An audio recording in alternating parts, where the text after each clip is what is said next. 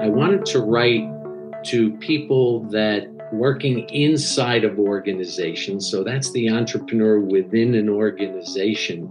But it really focused on people that have the entrepreneur within their heart, within their soul, uh, and they could experience the joys of entrepreneurship um, without having to quit their day job. Welcome to Forward with NACCE, inspiring entrepreneurial action a podcast that shares the stories of everyday entrepreneurs, entrepreneurial leaders, and the communities that support us. We hope that this diverse collection of stories brings you inspiration, inspires you to take action, and ignites entrepreneurship in your community as we make our way forward together. Welcome to this episode of Forward with NACCE. I'm Rebecca Corbin, President and CEO of NACCE, and I'm very excited to have a special guest, an author, a distinguished professor, and someone who's done a lot of really good work with nonprofits supporting entrepreneurship. So it is my pleasure to welcome Dr. Alex DeNoble uh, to our program today. Uh, how are you doing today, Alex? I'm doing great. Uh, it's going to be a fine day here in San Diego, and um, looking forward to talking with you today. That's great. Well, it's beautiful weather in San Diego. I know that traffic can be a challenge, but we're we're really happy to have you in our studio today. And I want to begin because I, I, know a lot of people in the entrepreneurship world that have either been involved with USASBE or NACCE know uh, about your work, but uh, others who might be listening may not have um, heard about you. So I'd like to begin with maybe some things that impacted you growing up and, and uh, eventually choosing a, a, career in higher education and entrepreneurship. So just share with us a little bit about you and, and your life story. My life story. Well, wow. Okay thank you so much for this. Um, I was born in uh, New York City and raised in New Jersey, and really spent my formative years in the East Coast in that particular region. My initial training was in the area of public accounting. And so I started working. I went to school in the area, I started working in the area. And I just knew that I wanted something different because uh, a friend of mine moved to Blacksburg, Virginia, and um, I went down to visit him. And that's when I discovered Virginia Tech. And Virginia Tech was so different. The atmosphere, the environment was so different from what I was used to in a city environment that I decided it just drew me there.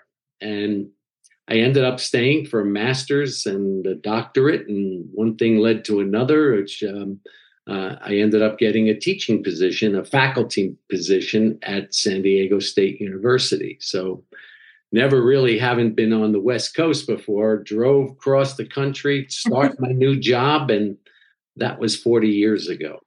That's that's amazing, and I imagine even though being an East Coast person, moving and and probably working and living most of your life on the West Coast, you've probably traveled all around the world, uh, haven't you? Doing doing oh, your boy. work and and speaking with people. Maybe share with us a, a place or two, or maybe an experience of, of where you've traveled to.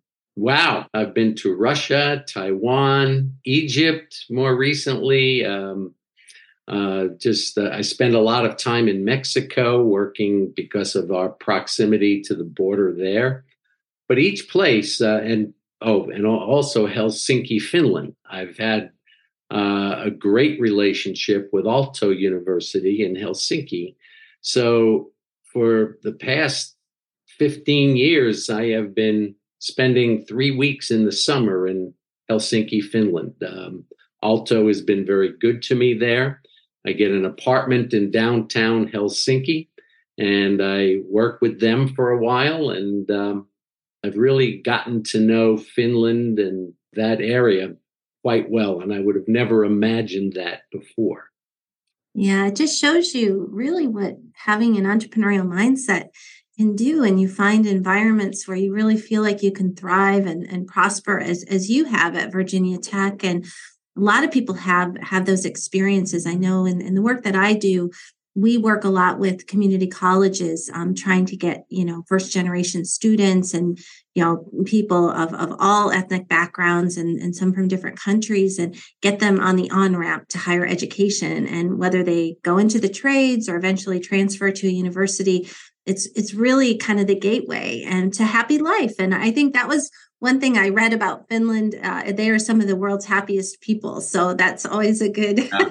Yeah. a good place to be but i want to talk to you a, a little bit more uh, about um, some work that you've been uh, that you've been doing i know you've written a number of books and and your most recent book which i'm going to show for our um, video version the entrepreneur within i, I love uh, the cover of it and there's a tagline on the front that says you don't have to quit your day job to experience entrepreneurship. And that is, wow, radically inclusive. So maybe let's begin. Tell us what inspired you um, after all of the work that you've done to write this particular book.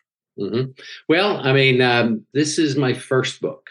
Uh, I've written a number of articles. Uh, I've had the opportunity to, as part of my career as a professor, um, over a span of 40 years, I've written many academic articles and so forth, but I've always wanted to write a book.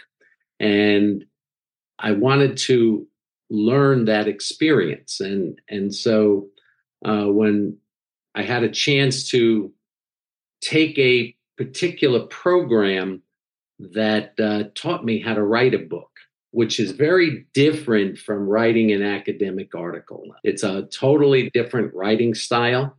And when I thought about it, I wanted to pick something to learn how to write a book, but I wanted to pick low hanging fruit.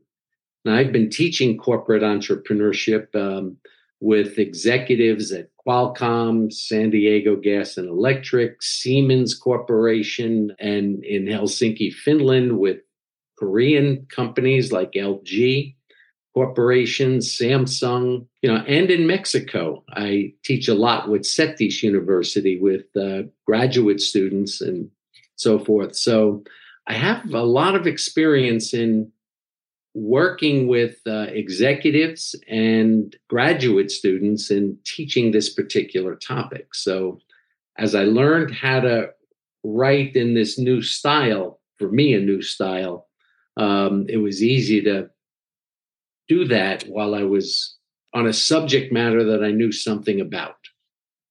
Yeah, that's really interesting because I've I've seen you cited in so many books and textbooks. Uh, it's it's really remarkable that um, you really embrace this opportunity uh, to do something different, which is really what we try to encourage students and leaders to do. And um, even in your introduction on page 15, you begin um, with a quote by Duke Ellington saying, A problem is a chance for you to do your best. And to mm-hmm. me, that's really the framing of an entrepreneurial mindset. It's not trying to avoid problems or cover up problems, but looking at it in terms of, of opportunity. And as we were preparing for this conversation, uh, you were uh, sharing with me a little bit about the the FBI framework, which is kind of a cool acronym. So maybe you could share with everybody what does that stand for, and then I'd like to get into an example of sure. something that you write about in the book.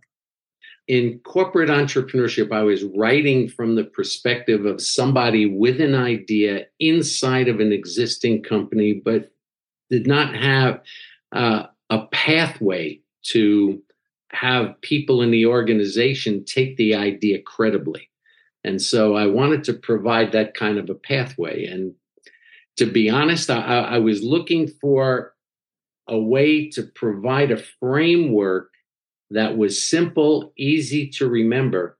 And FBI came to me in the shower one day, I have to admit. And um, it was an aha moment for me. And I said, let me try this. Um, if you've got an idea and you want to present it inside of your company, you have to be able to frame it in such a way that decision makers could understand it and ultimately support the idea. But then you have to get the buy in of other people inside of the organization who might be affected by your idea. And I've got some examples around that.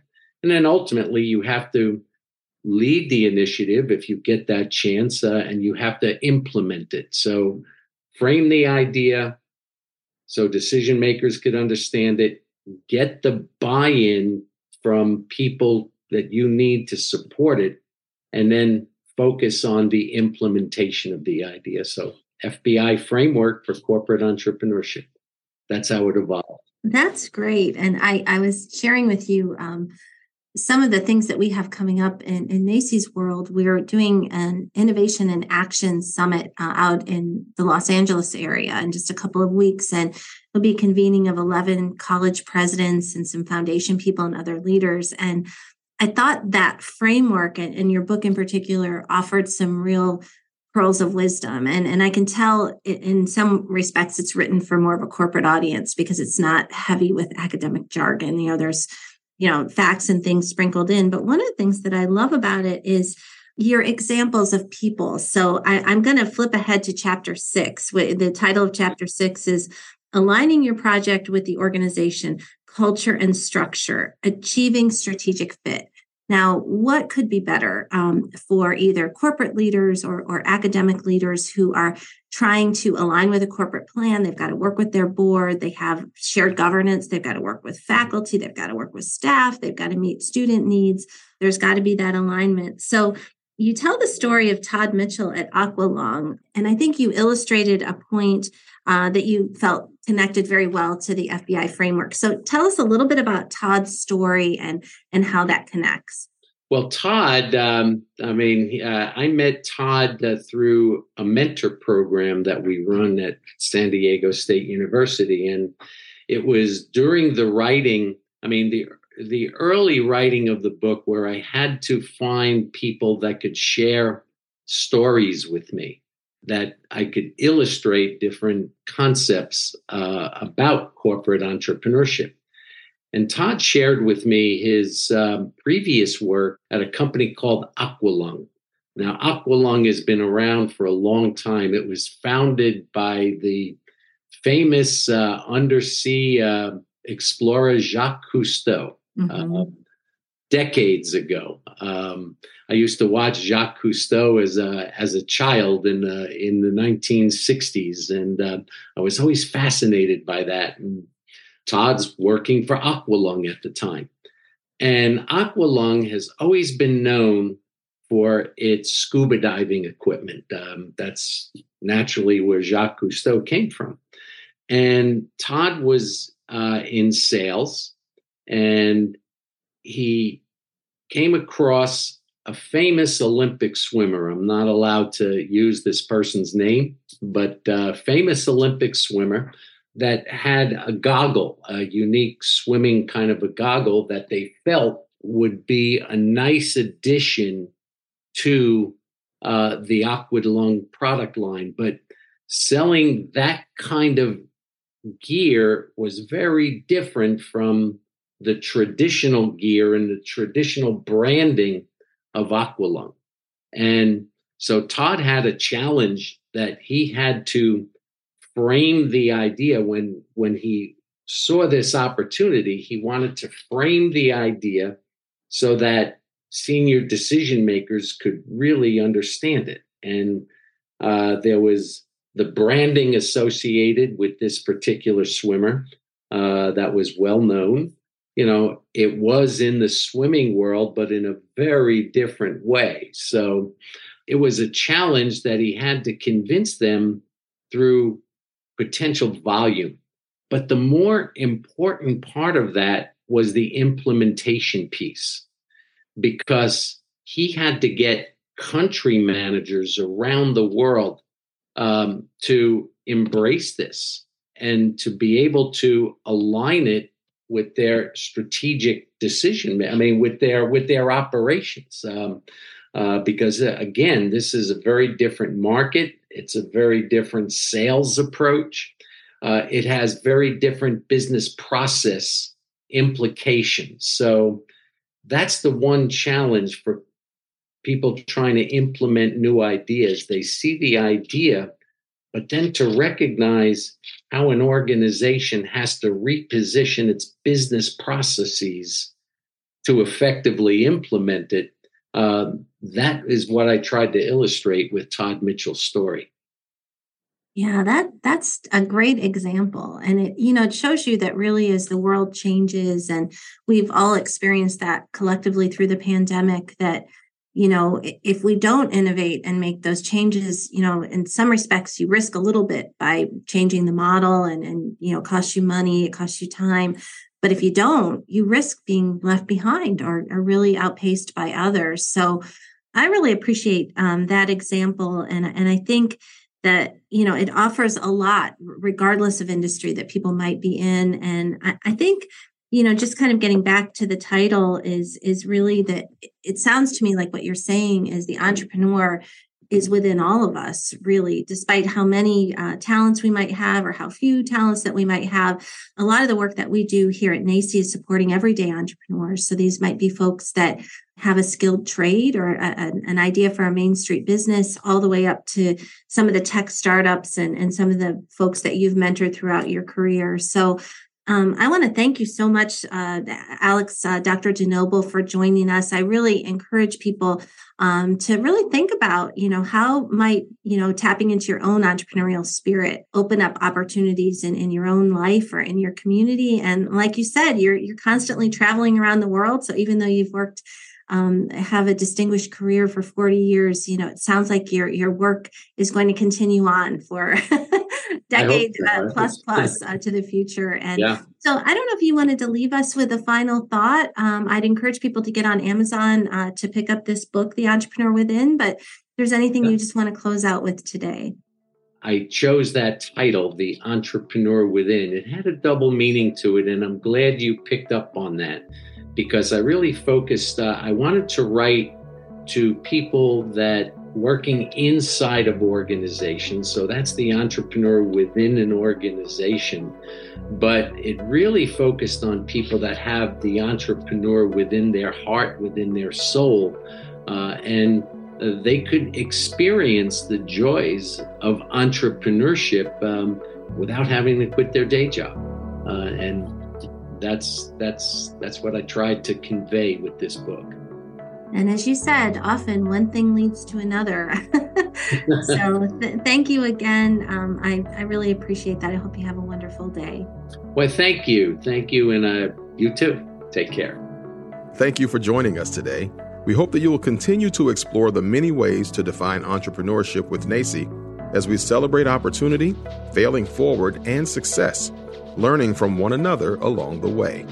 Subscribe to this podcast on your favorite platform and follow at NACCE on social media and learn more about us at nacce.com forward slash podcast.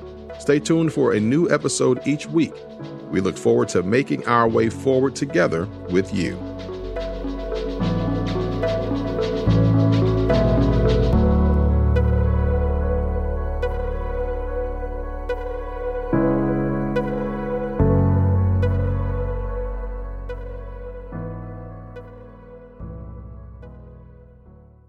Have you heard the exciting news? NACCE recently released a new publication titled The NACCE Playbook Volume 1, all about how entrepreneurial mindset sets the new standard for success in communities and colleges. The NACCE Playbook digs into entrepreneurial mindset and how practicing leadership with this framework creates an agile culture with space to innovate, co create, fail forward, and accelerate growth. Entrepreneurship and entrepreneurial leadership require us to lean in, anticipate and recognize trends, manage change, be resilient, take risks, reflect, and rest in the knowledge that anything is possible. Learn from our innovative, insightful, generous network who navigates both challenges and opportunities entrepreneurially as we share what we've learned and how you might apply their experience to your work. We hope you'll be as inspired as we were. Learn more at www www.nacceplaybook.com.